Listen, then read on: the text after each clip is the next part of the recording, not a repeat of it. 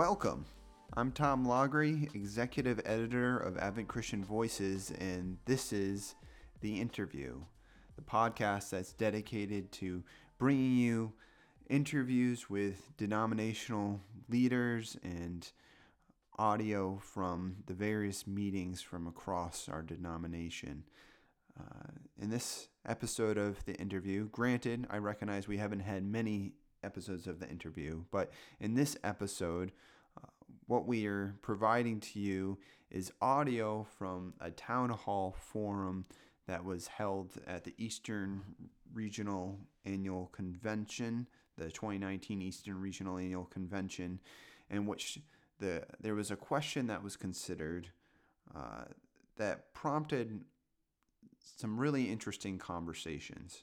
Uh, the question that the forum discussed was, why do you think denominational giving has gone down among our churches?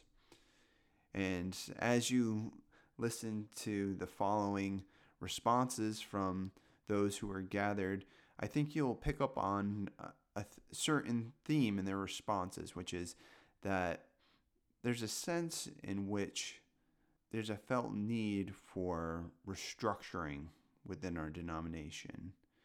Uh, you'll notice no one in the forum comes in with any cast iron solutions, but it's clear that a conversation has begun. And so I encourage you to listen. I encourage you to comment uh, some of your thoughts, and perhaps it'll even inspire an article from you. And I'd certainly encourage you to submit those to Advent Christian Voices.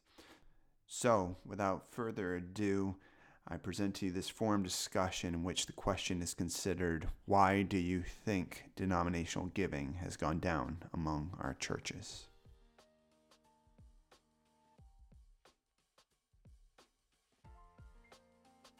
Uh, so towards the towards the end of our time together, I'd, um, I'd like to shift gears a little bit and uh, give you an opportunity to share the things that you're looking forward to in the coming year, the the things that uh, you know you're you're hopeful for, that uh, that that you're really looking forward to.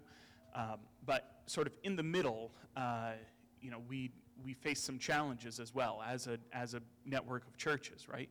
Steve this morning mentioned something about um, Penny Crusade giving, uh, and I know that uh, at least for the region, that's been an ongoing question. Uh, the question of giving, the question of, of budgets. Uh, and so uh, one of the questions that was submitted to me for consideration was uh, if um, if you are not, or you, you can phrase it generally or answer it specifically, uh, why don't we as churches support things like Penny Crusade um, more fully? Uh, why don't we, why aren't we willing to support um, The, the region and the denomination through United Ministries giving? Uh, and you can answer that generally, or uh, if if you're a church that has backed off on that and are willing to answer that question specifically, then feel free to do so. So I'll just say, just um, love you. I mean, we're trying. We're, I'm I'm working on it. One of the things that uh, Doctor Palmer mentioned last night, which I thought was was it last night or this morning? I don't recall. I think it was this morning, that um, that increasingly in his church there are very few people, or a, a lesser number of people who have a tie to the denomination that founded, that their heritage. And I know at a church like ours, that's a big concern. I mean, we don't have many people, for whatever reason, that identify themselves as Advent Christian, um, even at the leadership level, even though the pastors are very Advent Christian. You know, increasingly the boards, I think, in our churches, and I guess I'll speak maybe for some of the other churches I pastored as well, you know, the boards and the the leaders, um, there's a, you know, th- there's not that sentimental, emotional, burdened tie to the heritage. And so I think when you're in those budget meetings, and I think when the when the issue of support comes up, there's not that first importance, you know, when, when they're starting to cut. And I think they're more interested in in branching out. So uh, increasingly, I think as a lead, you know, as a pastor, they're willing to yield to us, just because, well, you know, But I think increasingly as pastors, we're having to argue to our own boards the merit of being Advent Christian or giving to Advent Christian. That's a struggle. You know, so just for conversation's sake here, it's still an argument I'm willing to make and trying to make. Um, and it's you know, and it's not for, it's not for a lack of desire on General Conference or Regional to come and visit, to help us understand what everybody's doing. I, th- I feel like you're doing all you can and you're providing all the necessary materials. I don't know. You know that, that I guess that's one thing I would share is that I don't know. I think fewer and fewer Advent Christian people in the pew see themselves as Advent Christian. So.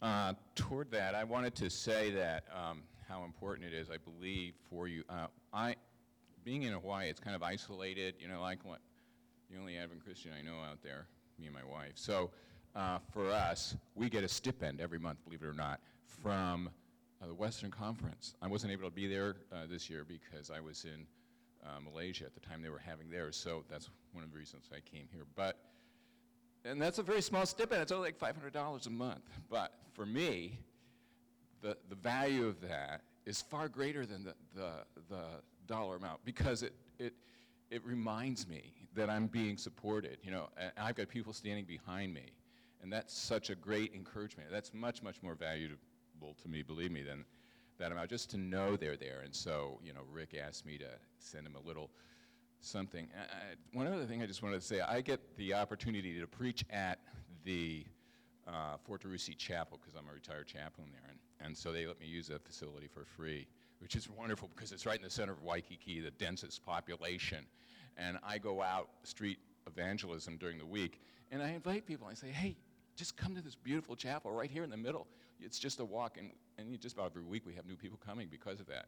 And I'm so grateful for that. And and anyway, I only preach there maybe once every other month because there's a lot of active duty chaplains there uh, who all want to preach there. So, but anyway, the last time I preached there, I preached on, and I was a little hesitant to preach on this particular subject because because uh, I'm an Advent Christian, you know, and I preached on Uh, Uh, the rich man and Lazarus, okay? But uh, I, uh, it was so amazing because after I got done that, I had people come up saying, hey, can I come to your Bible study? I mean, I've never heard anybody preach like that before. And uh, so it was like, I thought they were never gonna let me preach in that place again after I did that. But, um, so you have to be, and, and that's one of the things about Uh, the ministry is that y- y- y- there's so much to preach about. The uh, Advent Christian doctrines just don't come up that often. But if you if you if you if you want, you can you can put them in there uh, because you can see the uh, the implications. The implications are so far-reaching, uh, and I think if you just keep that in the back of your mind and and recognize that that people really want to know these things. And they have a, a tremendous effect upon their motivation, you know, why they do what they do. Anyway.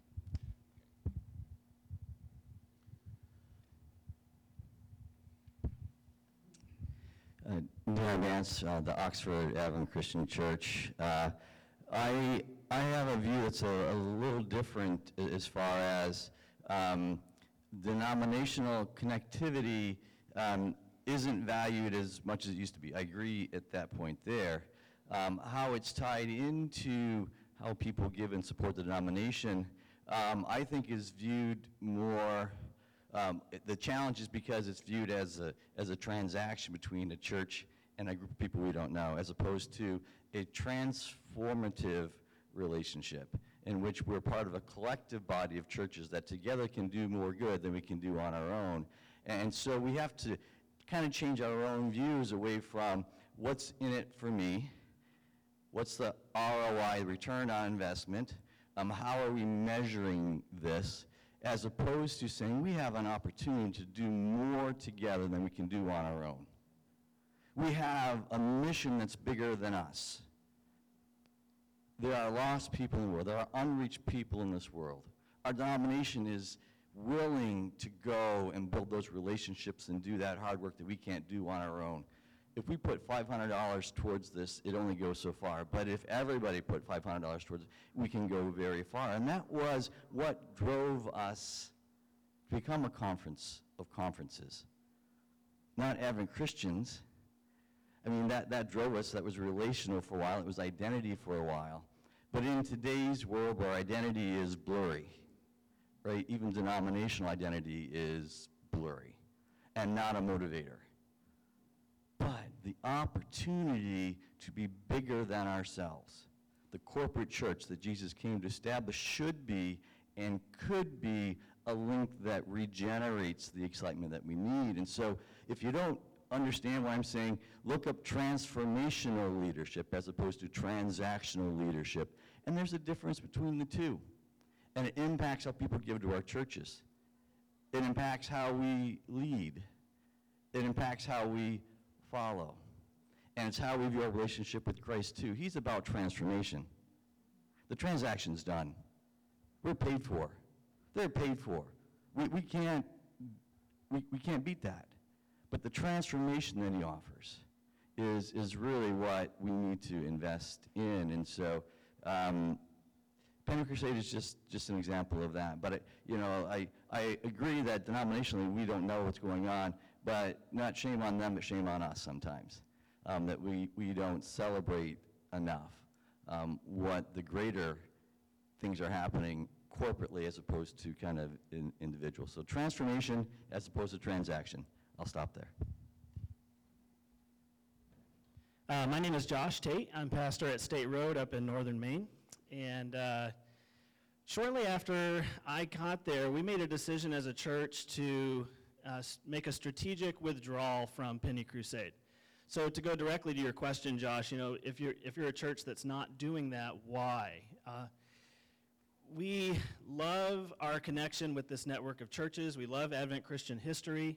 I have grown up my entire life in Advent Christian Ministries, Advent Christian homes. Uh, there is no lack of familial bond in me for all of you. Uh, Dean Inge of Saint Paul's Cathedral wrote a book. He's dead now, and I don't actually know the man, but I just read a quote of his. He wrote a book, the central premise of which was that over time, every institution becomes the opposite of what its founding principles were. So if you take the U S S R, for example, which is founded in opposition to czars, over time, the head of the party becomes essentially a czar. The United States, founded on separation of powers, on individual liberty, responsibility, over time we become a bureau- bureaucratic state. Red tape's everywhere. Centralized power. It just happens over time, and it happens in Christian movements. And when we know that Advent Christians were founded on the principle that the time is short, Jesus is coming back any day, and we need to be serious about the business of world missions, taking the good news of the gospel to the far reaches of the world to win the lost. As a church leader, the great pressing need that pressed in on my heart, my mind, was not funding for Penny Crusade, but a lack of enthusiasm for world missions more generally in the pew. And what I identified, I think, right or wrong, this is my thinking, is that the form of our giving through Penny Crusade is actually an impediment to whetting the hearts of our people to world missions. Jesus said, where your treasure is, there your heart will be also. He was speaking about heaven, but the principle, I think, is also true for things like this, where when you give to everything, you give your heart's passions to nothing. And Penny Crusade is just too nebulous. It's too poorly defined. It's a giving to every need that we're possibly involved in, without any sort of a prayer concern for an individual place or a name or a church. And so what I wanted very much from my church was to have a few missionaries that we were intimately connected with, where we knew their names, we knew their needs, we stood ready twelve months a year, three hundred sixty-five days to come to their assistance if they needed it, in prayer, materially, to go be present with them. And I saw the giving of Penny Crusade as an obstacle to that. And I wanted to retreat to something that I felt was more relational, that that joined our giving to a movement of the heart towards a specific place, a specific people, a specific missional effort. And so we've begun that process, and it's been messy, it's been controversial. Some people have viewed it as a retreat from our connection denominationally. You know, I think in every church there's those people, my brother John was talking about, that don't identify as Advent Christians, and then there are those who are deeply steeped in Advent Christendom and smell betrayal in the effort. Um, but I really think we need to get back to those founding, foundational principles that first governed us as a people, which is we've got to take the good news to people now. The, the situation is desperate, but our churches aren't. What are we going to do about that? Uh, years ago, I played on a fantasy, I, I participated in a fantasy football league for the first time. You guys ever done that? And uh, I'm a Redskins fan, so I only cared about the Redskins. But when I was on a fantasy football team, all of a sudden I had these players from all these other different teams. And I started being more invested in the games they were playing on, you know? I'd turn on the T V and I'd say, oh, that's my receiver. Neither of the two teams were the Redskins, but I sat down and watched with great interest. And I think this is essentially what happens when you tell your people in the pews, you're not just giving to the great cause of world missions, you're giving to a specific church, a specific missionary effort in a specific place. This is the need. This is the person we're connected to relationally, missionally. And I think that's powerful, that's needed in our churches.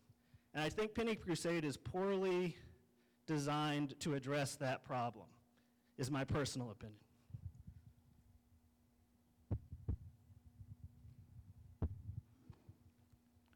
I hesitate to stand up and say anything after that. But I think most everything you just said is true. And that's what the question is. What do we do with that? What do we do with pastors who are thinking like that, churches, churches who are thinking like that? What do people like me who are steeped in the traditions do with people like you, with churches that think like that? That's the question, isn't it? Are torches and pitchforks off the table? Yeah, yeah, yeah. Well, I was thinking. I was thinking fifty years ago he could he could not. Yeah, thank you. fifty years ago he could not have said that in this in this uh, venue. It would have been dangerous for him to say it. But we've come to a time where we have to think about these things. So I'm glad you said it, and I'm glad we're having the discussion. I don't have any answers. Um, I'd love to have Darren come, I think I would, to come to our church and, and, and use those fancy words, because I don't have time to do that. I love it when my people show up, okay? And I have an hour to share the gospel of Christ with them. I, I don't know where I get to have this conversation with them. Um, it won't happen in quarterly business meetings because they don't come to that, okay? Um, barely get them out to annual meeting. Am, am I alone in that? Um, I think that's, I think you're, you're right on with what you're saying, and I really appreciate what you just said. I don't like what you said, but I believe that's the issue, and, and we do need to talk about it, and, and maybe we need to be praying about it more. But I think unless the Holy Spirit gets a movement going among us, the new generation and the steeps all together, something new has to take place, or something will take our place.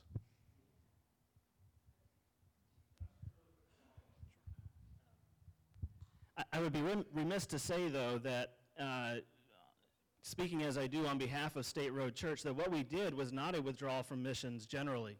In that same year, we increased our missions giving dramatically. Uh, and the church is willing to go out on a limb and invest in missions in a very uh, strident way, a, a sacrificial way.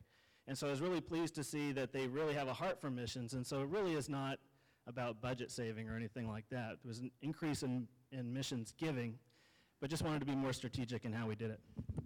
Can I put you on the spot a little bit? Sure. Uh, so you, you increased your missions giving. Mm-hmm. Uh, at the same time, I believe that you decreased the total number of individual missions works that you supported, correct? Yes. Uh, so what was what was the rationale behind that? Well, again, uh, just the idea that we were giving to so many things that the the heart of our people failed to settle on any of them. And so just as a church leader, the, the felt need was to stir people to a, a high concern for the great cause of world missions, for the Great Commission. So we needed to streamline our giving. We needed to focus more and um, settle our prayers, settle our attention, our focus, our giving on fewer works. Um, you know, when in Doctor Palmer mentioned this in his thing last night, but when he came to Abraham and made his covenant with him, he said, "Through you, all the nations of the earth will be blessed." From the very beginning, God's intention was to bless the nations through his people. You know, at the Great Commission, he said, uh, "Go and make disciples of all nations." This idea of going out to the nations is so central to God's purposes that if a church fails to embrace that, We, we we can't go with God. I think his power, I mean, so much of what we do as pastors is we're fighting for the power and function of our church. And I don't think this is a peripheral conversation. I think this is so central to God's heart for his purposes in these days that we need to be very intentional and strategic in the way that we talk to our people about stirring them up to world missions. And so it, it seemed to some people like we're doing less. But I feel very strongly that we're doing more by focusing the attention on a narrower target. Because when you're just aiming so broadly, so scattershot, it seems to me that the people's hearts and imaginations never settled on anything. And that was a concern to me. Yep. Just from A C G C standpoint, and as from my personal standpoint as well, um, Penny Crusade is, has been a long-standing element of supporting a thirty-five country worldwide effort. Um, it does not erase the personal contact that you're talking about. As a matter of fact, for those that have viewed the Penny Crusade materials for the last few years, it centers on individuals and, and pastors and missionaries. Um, and Advent Christian churches can have personal contacts with those people. Uh, when I pastored at Lee's Chapel and John Millerwood was in Thailand, uh, John uh, reached out to him, and on Wednesday nights, our children's group would Skype with him and his wife and the children there in Thailand during service, and they supported the soup ministry there, and it built that relationship. We had people go to Honduras, and we supported Alturo in development of his church there on top of Penny Crusade. And, you know, Penny Crusade reaches out in a very wide spectrum, and it is important for our churches to have that contact. Um, many years ago, when I first started uh, really reaching out, went to Russia with um, the Belarus Relief Organization, Bel- uh, ABRO. Uh, it was totally separate from the Advent Christian denomination. Uh, it was a contact that I made on a local level. But it increased our giving to Penny Crusade, even on top of what we did with ABRO. So I think there is a diversity of being able to do both. Uh, I believe that Penny Crusade, although um, when I was at uh, the Village Church, uh, we had a very hard discussion on staff that the concept of Penny Crusade is outdated. You know, Penny Crusade, we need to say Dollars Crusade or one hundred dollars Crusade to, to do missions. But uh, it's hard to, to break those the traditions. But I, I think what we're trying to do in the material that we've put out is introduce the churches of what's happening on the mission field on a personal level. There are interviews with pastors. There are interviews that are uh, involved with people who are doing the ministry. We have churches that have adopted ministries. We had one church that actually built a sanctuary for a, a congregation uh, and made that connection. So I think what you're talking about can be done within our circles, uh, you know, in, in helping our churches see what's happening. Uh, one of the key elements that we've done the last couple of churches I pastored was instead of having three months of Penny Crusade, each Sunday a month, we had a Penny Crusade Sunday. We had Mission Sunday.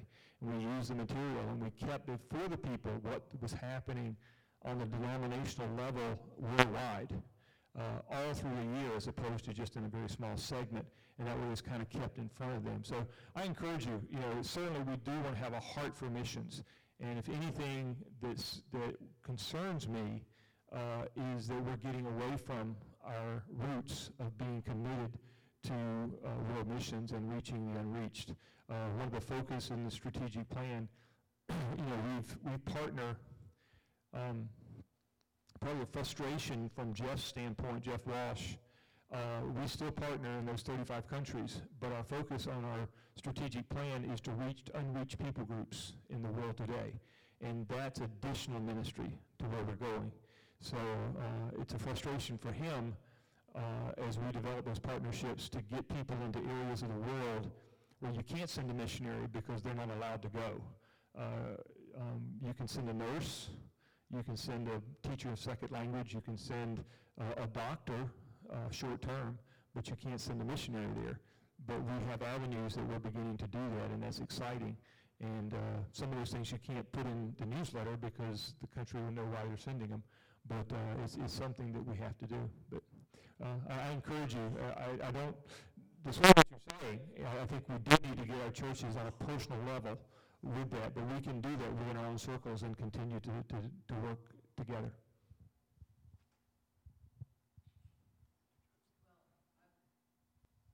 I see both points of view, and I liked what Darren had to say too. Um, but we we used the Penny Crusade material, and I really it really resonated with me personally. The different countries and missions. But we also have personal missionaries that we support, that we know personally, so we can get behind them because we know that. We know Christy Ellis. We know, you know, so we do it. And I was going to say exactly what you said. I can see both, and that we can do both. And ultimately, what we're talking about is is just a difference in, in approach, right? It's not the it's not the work that we're that we're discussing here. It's how we go about doing it.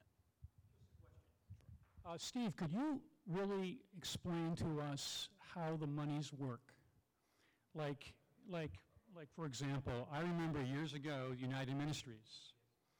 And even back then, and we're talking about over fifty years ago, the conflict was, do we give to an idea or do we get to individual missionaries? It's not a new issue, it's not a new struggle. So I would be helpful to us, I think to me, to know exactly, do we give, do we, individual churches have apportionments to conferences, to our region, and then to A C G C.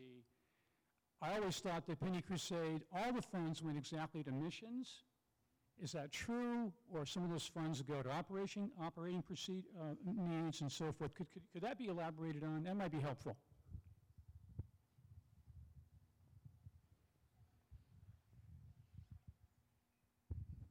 A number of years ago, um, the Executive Council shifted uh, how things were done. It's, it's always been perceived that one hundred percent of Penny Crusade goes towards missions because Penny Crusade does not raise the full amount of the budgeted materials, uh, budgeted funds for missions. Um, but as we looked at that, there was those questions, that kind of gray line of what that was.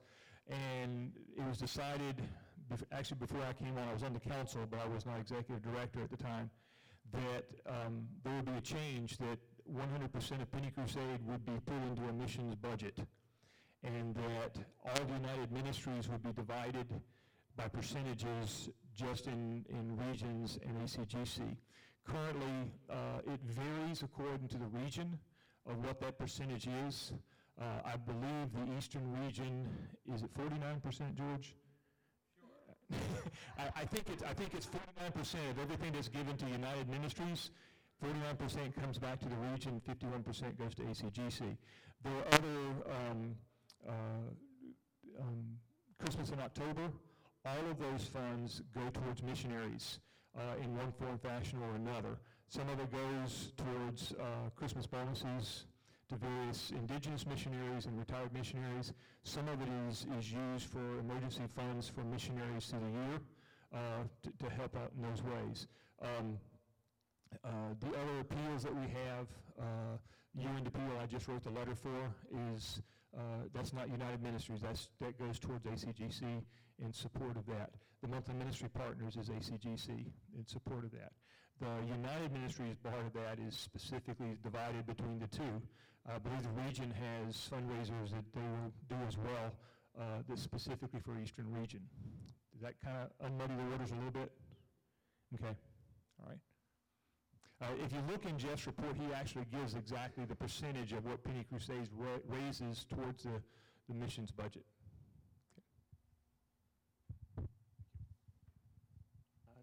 Derek Irvin, uh, Vernon, Advent Christian Church in Vernon, Vermont. Uh, so far, uh, we have only addressed the Penny Crusade issue, which is valid, and the discussion um, has been helpful. Uh, but I believe part of the question was United Ministries. Um, a lot of our budget uh, downfall, and uh, we're going to be discussing that tomorrow, uh, is you're, we're going to see that the United Ministries has diminished. So part of the question is, why are we as churches not giving overall uh, to United Ministries, which then funnels down on that. So um, I'm going to throw that out as just to kind of uh, direct us back to the initial question. We've discussed Penny Crusade, but not United Ministries as a whole. And um, just throw that as a question. Uh, us personally as a church, um, we, we fully support uh, United Ministries with our giving.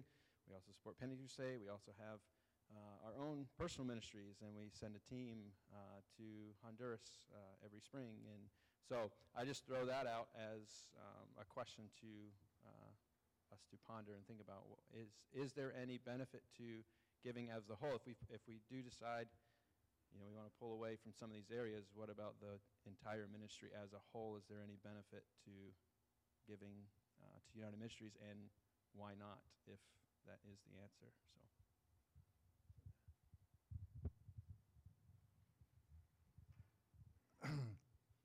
uh, I've been retired from ministry now for um, almost twenty years, but uh, am I missing something? I, I I remember the inception of Penny Crusade, and one of the great benefits, I, I don't think we intended it, I don't think it was intended to be the, the sole uh, provider of funds for, uh, for missions. But one of the things that it did in my pastorates, it made you could, it was an instrument that could, that these little children could get involved in. They could put their pennies in, or you could put ten dollars in. Uh, you, uh, everybody could, almost everybody could, could get involved in that and feel a part of missions. I, I didn't quite hear that today. Uh, maybe I just missed something because I'm getting old. But uh, I think that's important, that these little children, along with all the rest of us, can have a part a- at least that much. It's, it's the pastor's duty, it seems to me, and other leaders in the, in the church, to get a hold of the, of the larger picture of giving and and get involved and get people personally to your church that can help folks that are out there in the workaday world, that are not in the pastoral world, that they're in the workaday world, help them to connect with the people that are actually getting the job done. In other words, people from the, the field coming in to give their testimonies and, and, and let us know what they're doing. I, I, okay, I, I could preach for a while. But. Thank you. Um, I think getting to Derek's redirection, um, I think some of the lack of giving might be rooted in some dissatisfaction among our churches in having greater control in where their money goes and what they're giving to. Um, I think I think it's kind of twofold. I think, again, what Josh was saying about the kind of the seeming nebulousness of Penny Crusade, I think that applies to United Ministry, um, and that you just give generally and the money goes everywhere, and I think people respond much better to specific appeals. And I serve on the executive council, so I've had discussions. I realize that there's policies in place that inhibit doing that. Um, but I, nevertheless, I think that's part of the cause behind why giving isn't higher. It's because people aren't interested in giving to institutions. They're interested in giving to causes and specific needs, and the, and the money that they're giving actually going to those needs, not just simply highlighting that this is a need and your money will go everywhere and some of it will touch that, but they people want to give to something specifically. But in terms of the relationship between the region and A C G C, I, I just think that there's churches out there that say, I'd really like to decide if I want to give my money to the region or to A C G C. I don't want them saying, well, we're going to give your money over here, too. If I give to A C G C, I want to give to A C G C. If I give to the region, I want to give to the region. And um, honestly, I th I, th I think that's kind of where my church is at. Um, and I imagine that that's probably where a few churches are at. I uh, used to have the unenviable title of Director of Stewardship and Tithing and for the denomination, and uh, traveled around to talk about support for our denomination. I think probably the most helpful thing about, about um, being part of an uh, Advent Christian larger work, I heard from David Burge, who was a pastor in New Zealand, because Uh, when I went to New Zealand, there were just a handful of people, and he had people ask him, why are you going to be an Advent Christian? There's such a small group. And he said, um, it's relational. He said, uh, my family is not the best family in New Zealand, but I'm going to eat Christmas dinner with my family, not your family, because I can't eat Christmas dinner with every family. And my family's not in competition with your family. And, but I, if my family's in trouble, I'm gonna accept more responsibility for helping my family than I will expect from you, who's not part of my family. And so, Uh, like in terms of, of taking care of orphans, I know there are a great number of organizations that have uh, tremendous P R budgets to raise funds for orphans. But I think, who's going to take care of my orphans? That's how I try to think of the orphans in Advent Christian circles, as my orphans. And I see in one of the Timothys, I think First Timothy, Paul gives some guidance on, on giving. And he said, those, you've got to take care of your family first. Anybody who doesn't take care of their family, he says, it's worse than an unbeliever. And so I think the closer the relationship, I think that's one of the benefits of having a relationship with your missionaries. Is, is the more personal the relationship, the more people instinctively understand their car broke down, and nobody's taking care of that if we don't take care of that.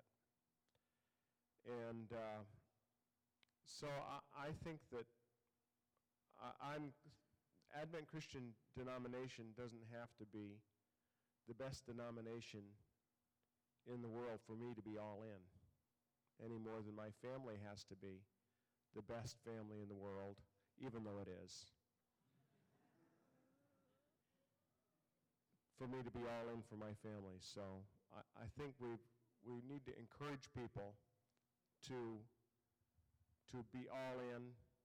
The family's not perfect, but we worship a perfect Lord.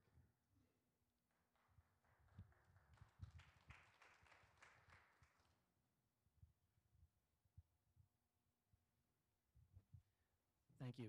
Um, I think, you know, given United Ministries, it might surprise given what I said before, but our, at least as far as a church leader, I remain committed to uh, funding our denominational structures.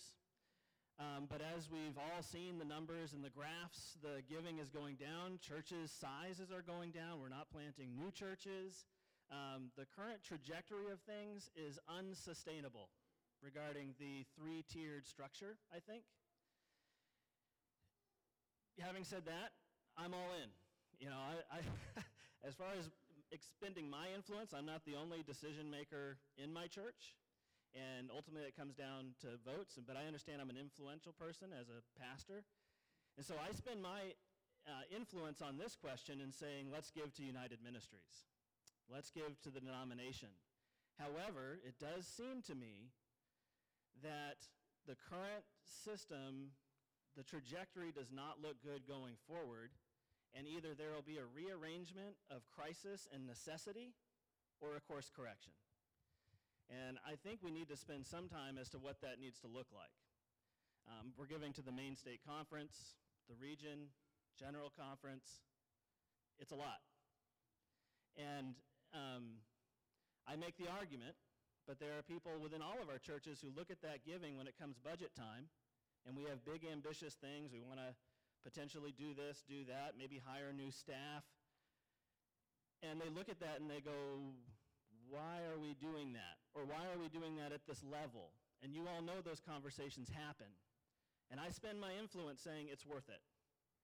But I would plead with the powers that be to make a strategic rearrangement, a course correction. We need to get out ahead of this thing, because the way it's going doesn't look achievable to me.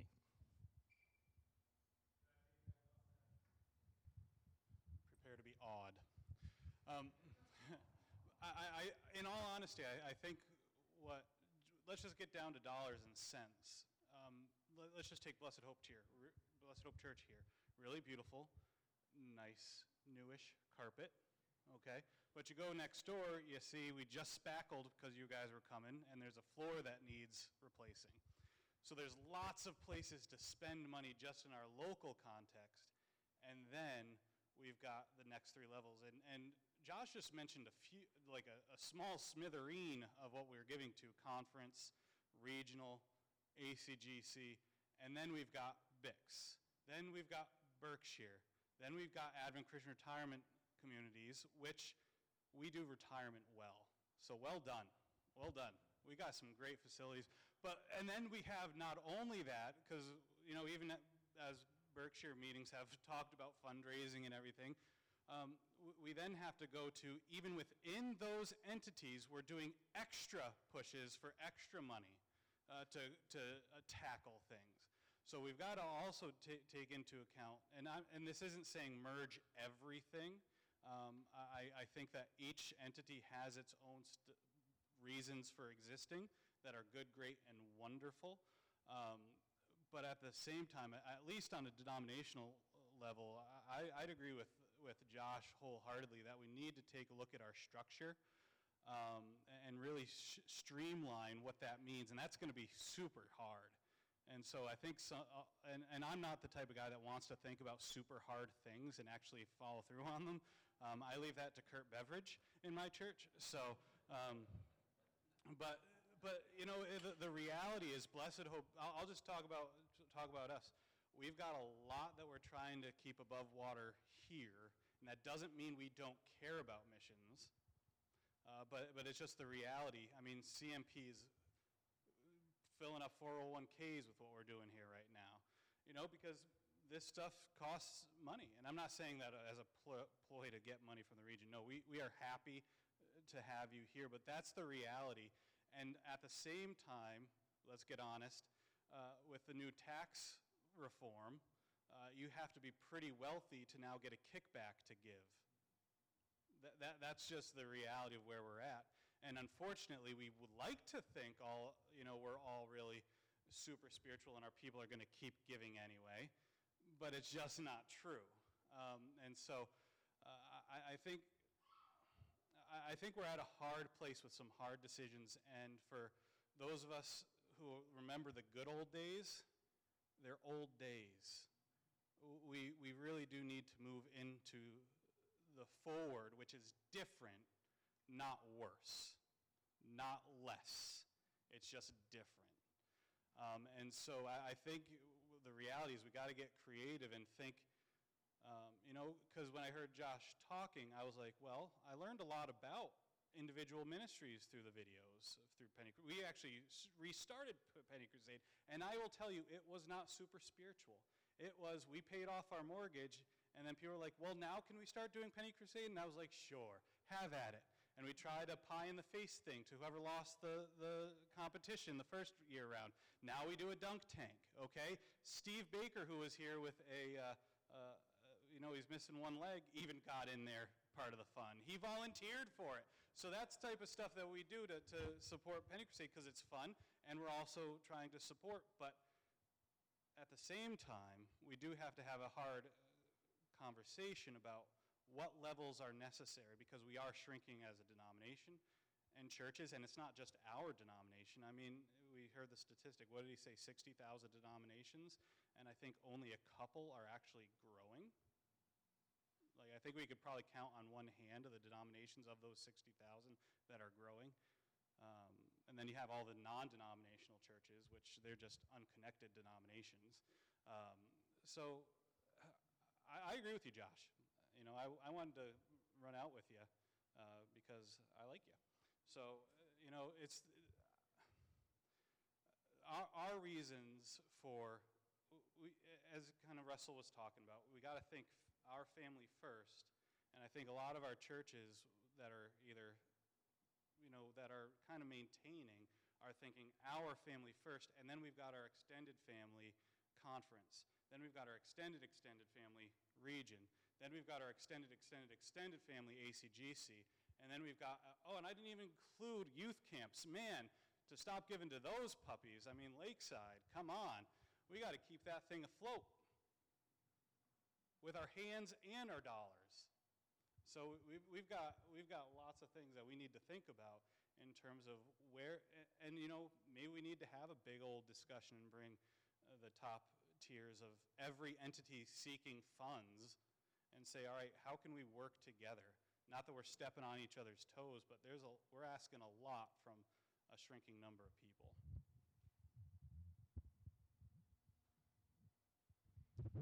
Hi, this is Norm Stevens from Portsmouth. Uh, I hear everything that's going on and pretty much understand the thoughts that have been shared. Uh, I've been Advent Christian all my life. And uh, one thing I think that through the years there's always been a personal contact, more or less, with a missionary. Today, we have no missionaries as such. Uh, the personal contact is something that's always been brought up to me. You want to know, who are you going to help? My other question is, uh, you know how many people receive the, the Thursday uh, email? You're talking about the Thursday mission update? That uh, Jeff said. No,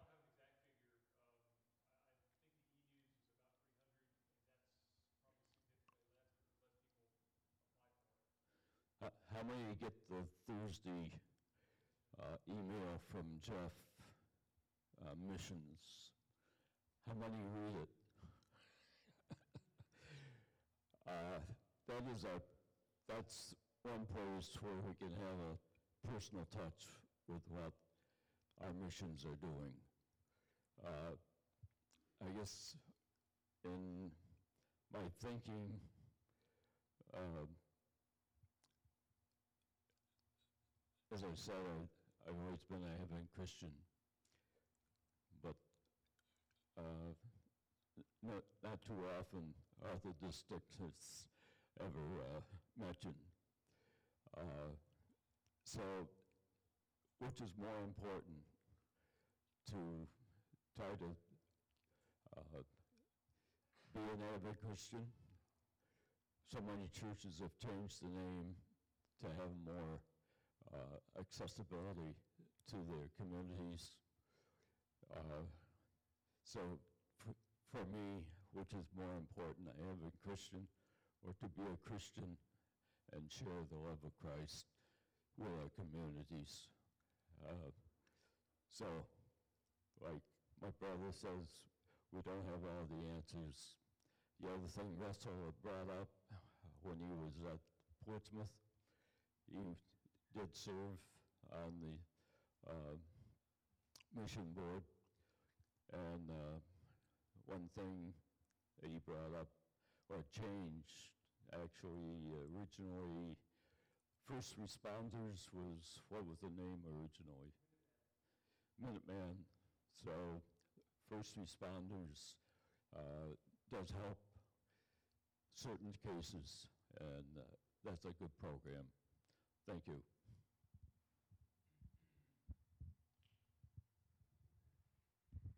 Just one other comment I wanted to make, what I believe to be the strongest motivation for supporting Advent Christian General Conference uh, is having a passion for the distinctives of the Advent Christian denomination as a whole. And I think the, the best way for the, the denomination to increase its giving to the General Conference is to also have a stronger passion for planting churches locally within your church. I, you know, for some reason, uh, that's just the way God works. I mean, when you look at the church in general in our uh, country, you see how it's been marginalized over the last fifty years or so. It's incredible.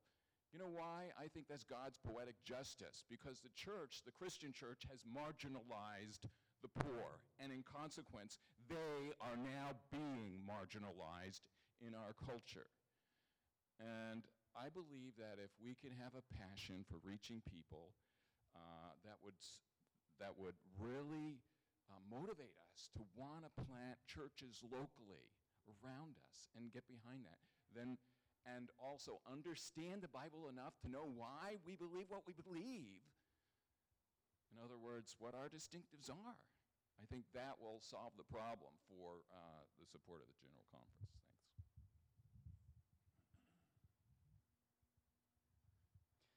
Thanks. I'm going to violate a biblical principle. I think the Bible says somewhere that even a fool is considered wise if he keeps his mouth shut.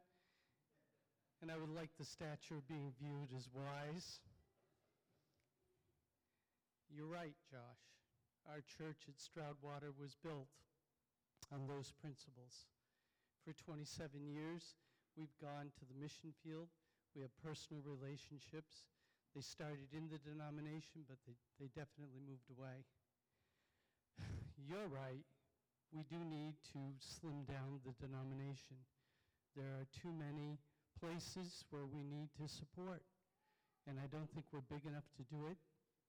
And I don't think that we receive, and this is going to sound really bad, value added to our churches from all levels. And so it becomes a selection process as to where we put our assets. I'm actually extremely optimistic that we're talking about this. I, uh, I've never been one for controversy or running towards the fire. Well, maybe once, but the point is that we have to address this problem, and I'm glad that you're talking about it, and I hope that, uh, I hope some, I, I think it's very positive. I don't think it's negative at all. And I like our distinctives, they're wicked cool, and when you uh, teach them without telling them that they're distinctives, everybody believes it, so it's a, it's a good way to go. You just run it right out there, and they think that's the way it is. So from Portland, from Stroudwater Christian Church, um, I think that we would be extremely supportive of a venue that sought a new direction, of a slimming down of the denomination, and of a way of engaging our churches personally in a very um, relational way with our missions field. I think those are our healthy directives.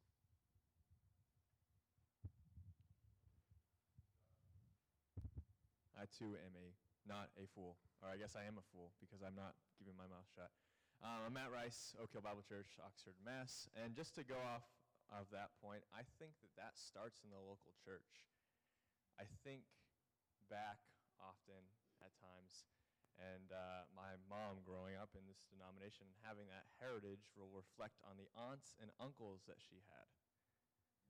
And I think part of it, just looking at our own lo- local congregation at Oak Hill, we don't, we invite people in and we engage as Christians, but does our Advent Christian denomination graft into our family well? Are we inviting people into each other? Um, even at times just working through sometimes difficult distinctives that aren't always there or explicitly stated or walked through. I mean, we have a wonderful resource of the catechism that the work was gone in to put forward. How many churches have used that? Here, if you're a church leader and you've used that in your church, raise your hand. Couple. Maybe that's where we start. Maybe that's how we can address the family issue that we have as the family of A C believers. I mean, it starts first in our church bodies. I, I don't want to belittle that point that we need to be caring for and sustaining for and taking care of the needs of, of the body, the local body. But as you begin to address those, you can you can turn your eyes towards the larger body. And if you see someone, and just see someone in another church, another church that's ten miles away, twenty miles away, fifty miles away, do you know their needs? Could you help pour into their needs with something small?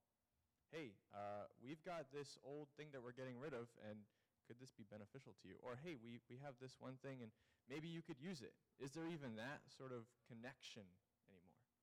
Do we do we walk with one another and bear another bear another's burdens as the larger family? I don't I don't know. I, I, I find myself asking these questions and wondering, how can we start to become closer knit? Because this is once a year. We get to see each other once a year, and it's it's a it's a tremendous blessing. But what about our congregants? Do they understand everything that's going on? Do we are we filling all of the delegate roles and challenging people to step up and see what's going on? I, I don't have answers, but I would challenge you to ask yourself those questions.